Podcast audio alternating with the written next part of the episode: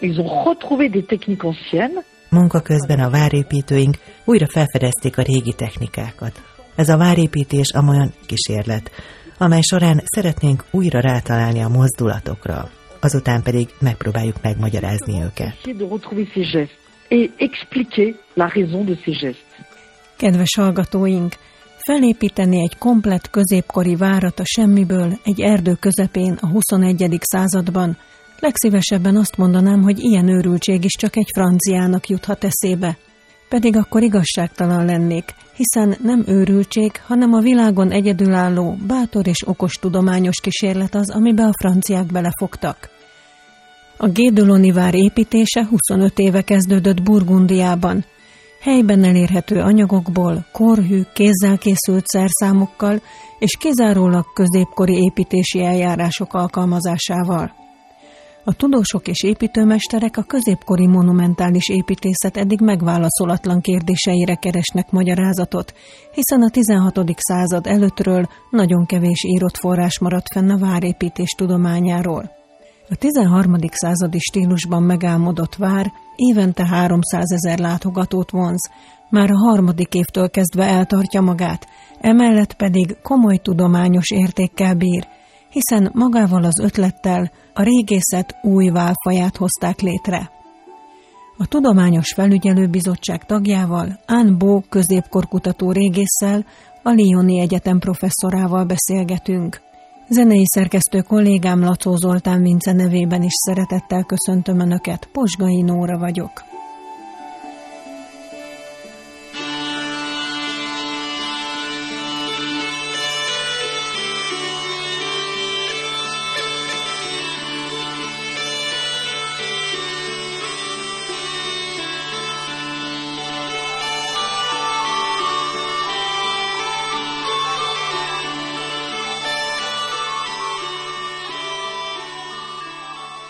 Kinek jutott először eszébe, hogy ilyen középkori építkezésbe fogjon? Mediéval.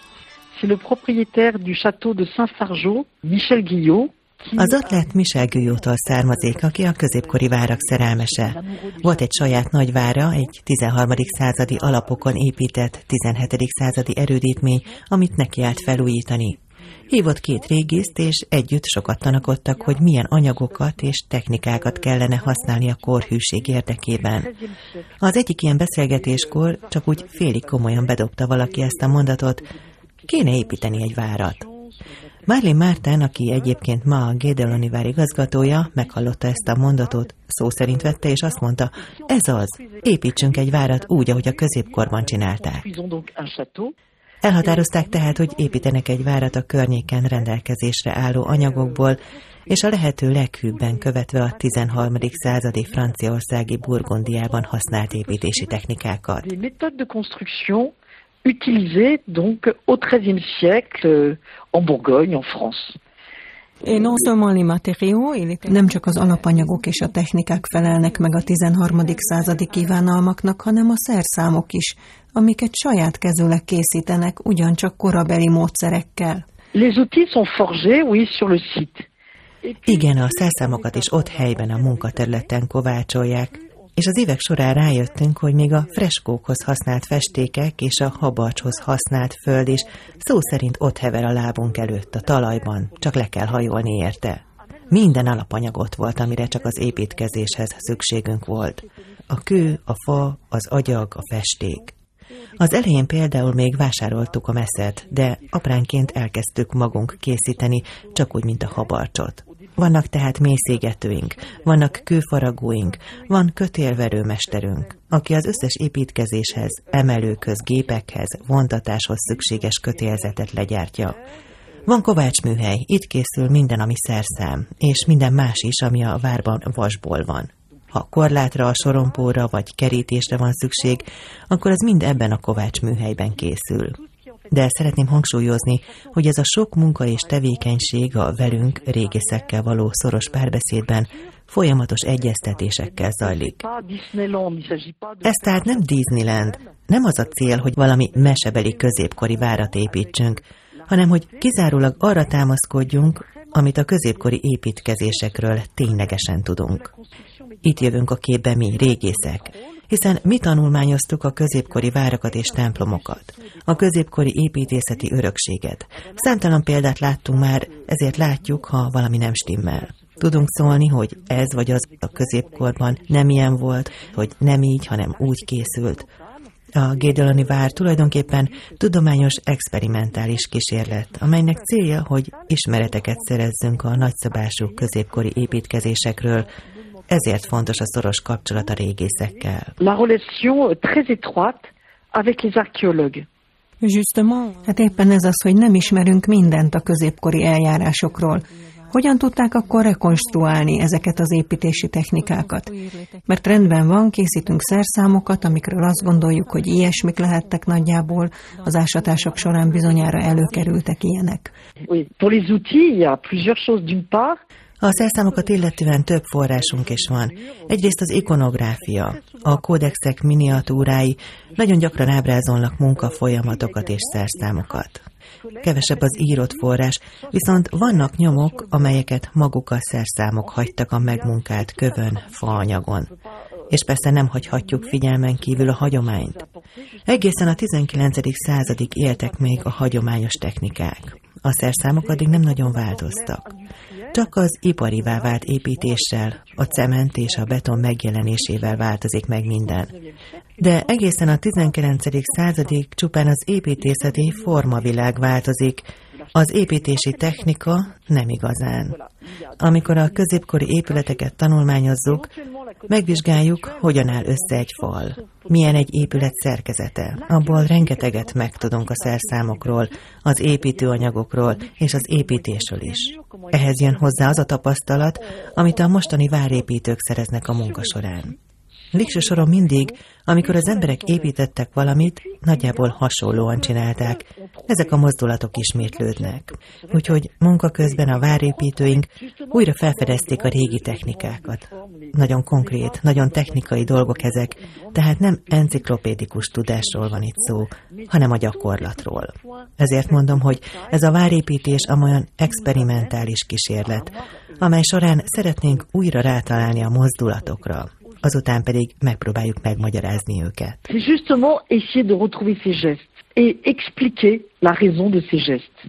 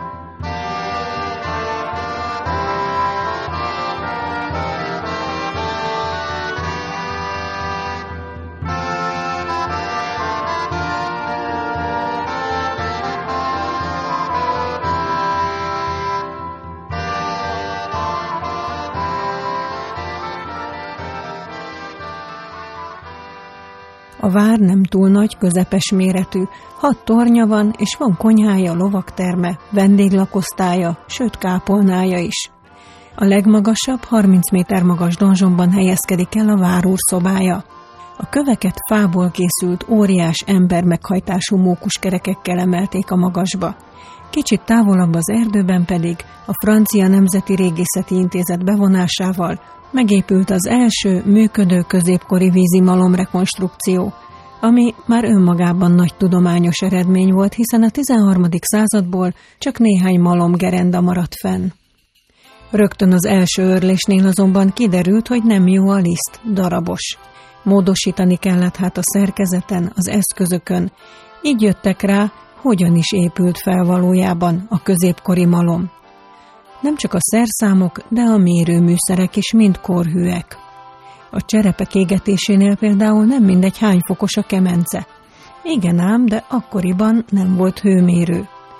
A gédoloni fazekasoknak meg kellett hát tanulniuk, hogy a tűz hőmérsékletét már a színéből meg tudják állapítani.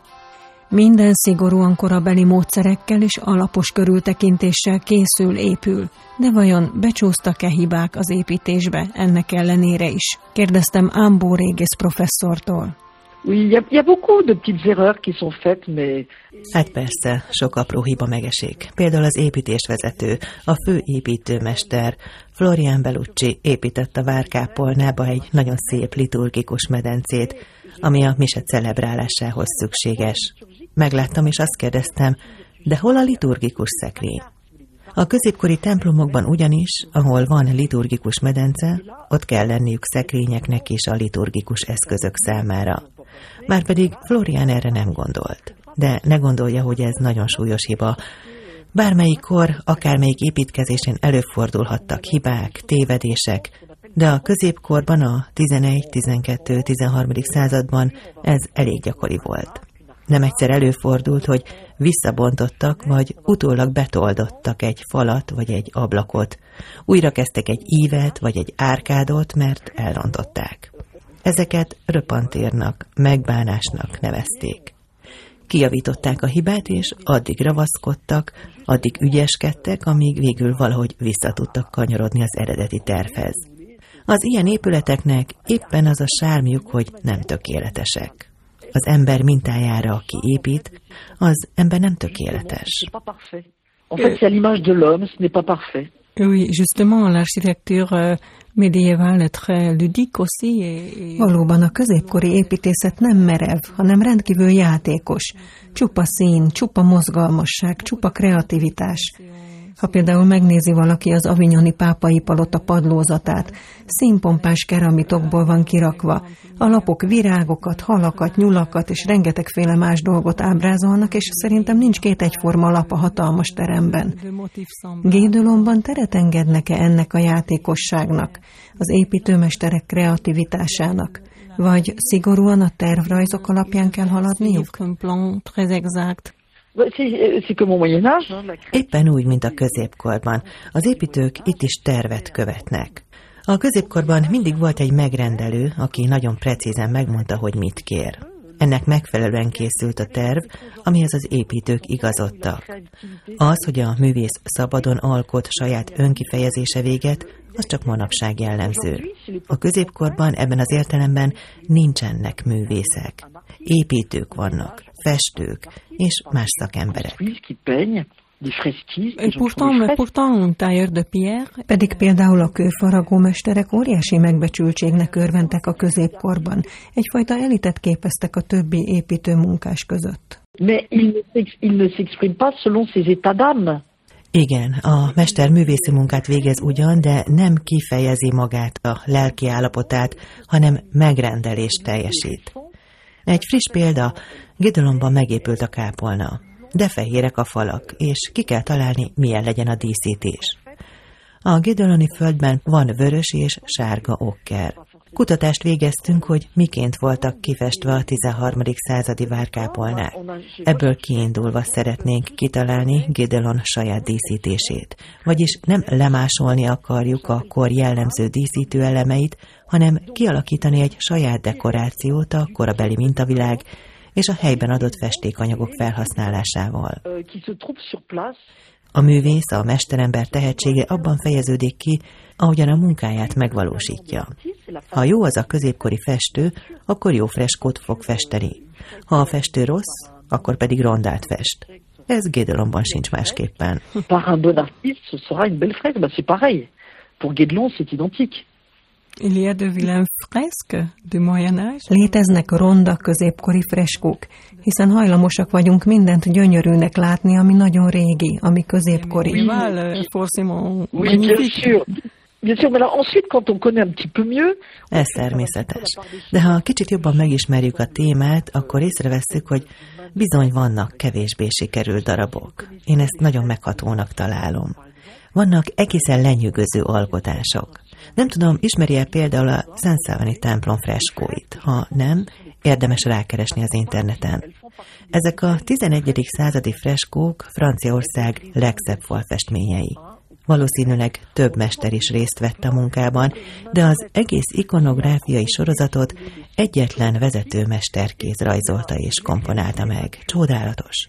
És akkor ezzel szemben ott van valamelyik eldugott kis falu apró temploma, ahol egy másik, nem valami jelentős 13. századi freskó található. De szerintem ez nagyon megható, hiszen ezeken a képeken is megnyilvánul a hit és a szépség. Csak éppen látszik, hogy nem egy nagy mester alkotásai.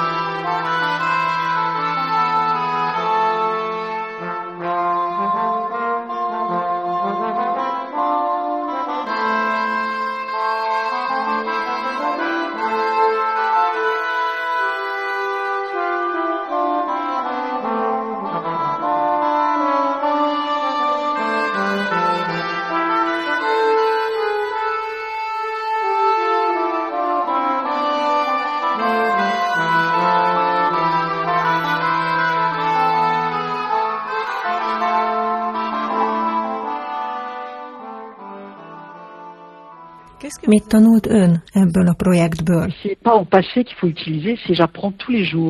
Nem múlt időt kell használni, hiszen még mindig zajlik az építkezés, és minden nap tanulok valamit. Amikor új dologba kezdünk, amikor megvitatunk valamit. Tudja, mi régészek gondolatban szétszedjük az épületet, amivel foglalkozunk, és aztán gondolatban összerakjuk. De ebben a mentális munkában mindig van hiba lehetőség, hiszen az agyunk nem úgy épít, mint a kezünk. Gedelon segítségével korrigálni tudjuk azokat az elméleteket, amiket a kutatásaink során építettünk fel, de nem mindig pontosak vagy helytállóak. Rájöttünk például, hogy a Gedelon méretű várhoz nem is kell olyan sok kőfaragó. Azelőtt úgy képzeltük, kőfaragók óriási tömege munkálkodott egy ekkora vár építésén, de kiderült, hogy nem. Gedelon segítségével megvizsgáljuk, hol állt az állványzat, hogyan helyezték be az ácsozatot, miképpen vakoltak vagy végeztek el bizonyos kőműves munkákat. És fogalmat alkothatunk egy másik nagyon fontos tényezőről, az időről. Mennyi ideig tart megépíteni egy fal boltozatát? Ki kell termelni, majd ki kell faragni a köveket, azután állványzat is kell, ahhoz meg szükség van fára. Azt ki kell vágni a Gedaloni erdőben, az anyagokat oda kell szállítani. Ez mind beleszámít az építési időbe. Transport des matériaux est intégré aussi à ce temps, à cette durée du chantier. Nagyon sokáig tart az építőkövek kifaragása. Olvastam például, hogy a Gédoloni kápolna egyetlen díszes 150 kilós oszlopfőjének kifaragása egy egész hónapot vett igénybe. 150 kg, une seule pierre, un morceau de pierre. Ça dure un mois. Parce que ça, c'est le travail du spécialiste. Igen, mert ez szakmunka. Meg kell különböztetni a szaktudást igénylő munkákat, például a kőfaragó mesterét, aki a díszköveket készíti. Ezekhez tényleg sok idő kell. De ez valódi mestermunka. Ezért van az, hogy nem minden templomban van díszes oszlopfő, vannak templomok, amelyekben nagyon szegényesek az oszlopok. Ennek anyagi oka volt, hiszen nem mindenhol tudták megfizetni a kőfaragó mestert, aki egy hónapig vacakolt egyetlen oszlopfővel. Meg kell tehát különböztetni a mestermunkát a munkásétól, mondjuk a kőművestől, aki bevakolja a falakat. A kőműves nagyon fontos munkát végez. Majdnem mindent ő csinál. De a falazathoz való építőkövek leszabása Sokkal egyszerűbb művelet, és viszonylag gyorsan megy. A kőfaragó mestereket sokszor messze földről hívták. Az építőkövek faragóit azonban általában a helyiekből toborozták. Gédolon építésén minden évben márciustól novemberig több mint 70-en dolgoznak. Szakképzett mesterek, akik szeretnék megőrizni és elmélyíteni mesterségbeli tudásukat, és hosszabb, rövidebb időre számos vállalkozókedvű önkéntes is csatlakozik hozzájuk, azzal a célral, hogy megtanulják ezeket a szép régi kétkezi szakmákat. Szakember találni nem olyan nehéz, hiszen Franciaországban nagy hagyománya van a kézműves mesterségek és a kétkezi szakmák oktatásának. Csak a kőfaragóknak és kőszobrászoknak több külön iskolájuk is van. De aki csak kíváncsiskodna, arra is van lehetőség. Évente 300 ezer látogató, gyerekek, családok, iskolai csoportok érkeznek, hogy megnézzék az építkezést, és belekóstoljanak egy-egy érdekes szakmába.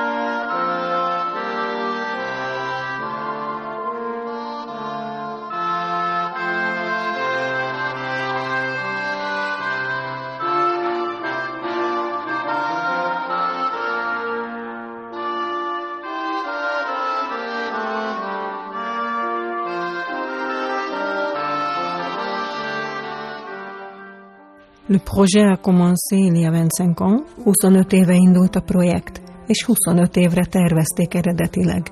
Ez azt jelenti, hogy már a végéhez közeledik? C'est pas tellement une question qu'on se pose, qui est posée par l'équipe de Guédelon.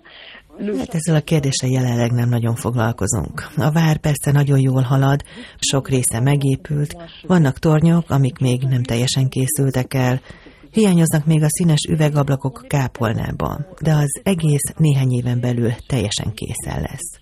De nem foglalkozunk azzal, hogy mi lesz utána. Azzal foglalkozunk, hogy ma, a jelenben éppen építjük a Gedeloni várat.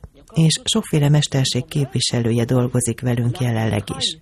A kötélverő, a tetőcserepeket vagy a kövezetet készítő mesterek, a festékkeverő, a fazekas, a molnár, a fafaragó, a kőfaragó, szóval ez a sok-sok mesterség mind ott él, működik a vár körül. Úgyhogy a látogatók természetesen bejárják és megnézik az építés alatt álló várat, beszélgethetnek az építőmunkásokkal, és végiglátogathatják az összes kézműves mester műhelyét. Ez mind egy egységet alkot Gedelonban. Voilà. Donc, vous voyez, c'est tout ça, c'est tout un ensemble, Guédelon. De meddig tart még az építkezés? További 20-25 évig? Non, non. Non, non, ça sera fini avant. Nem, nem, de hogy hamarabb készen lesz. De őszintén fogalmam sincs, mert erről egyáltalán nem beszélünk. Chose dont on ne parle pas finalement. Senki nem. akarja, hogy vége legyen. Valóban, hiszen ebben az egészben nem a végeredmény, nem a befejezett mű az érdekes, hanem maga az építkezés. Ce qui est intéressant, c'est ce qui se passe au moment du chantier.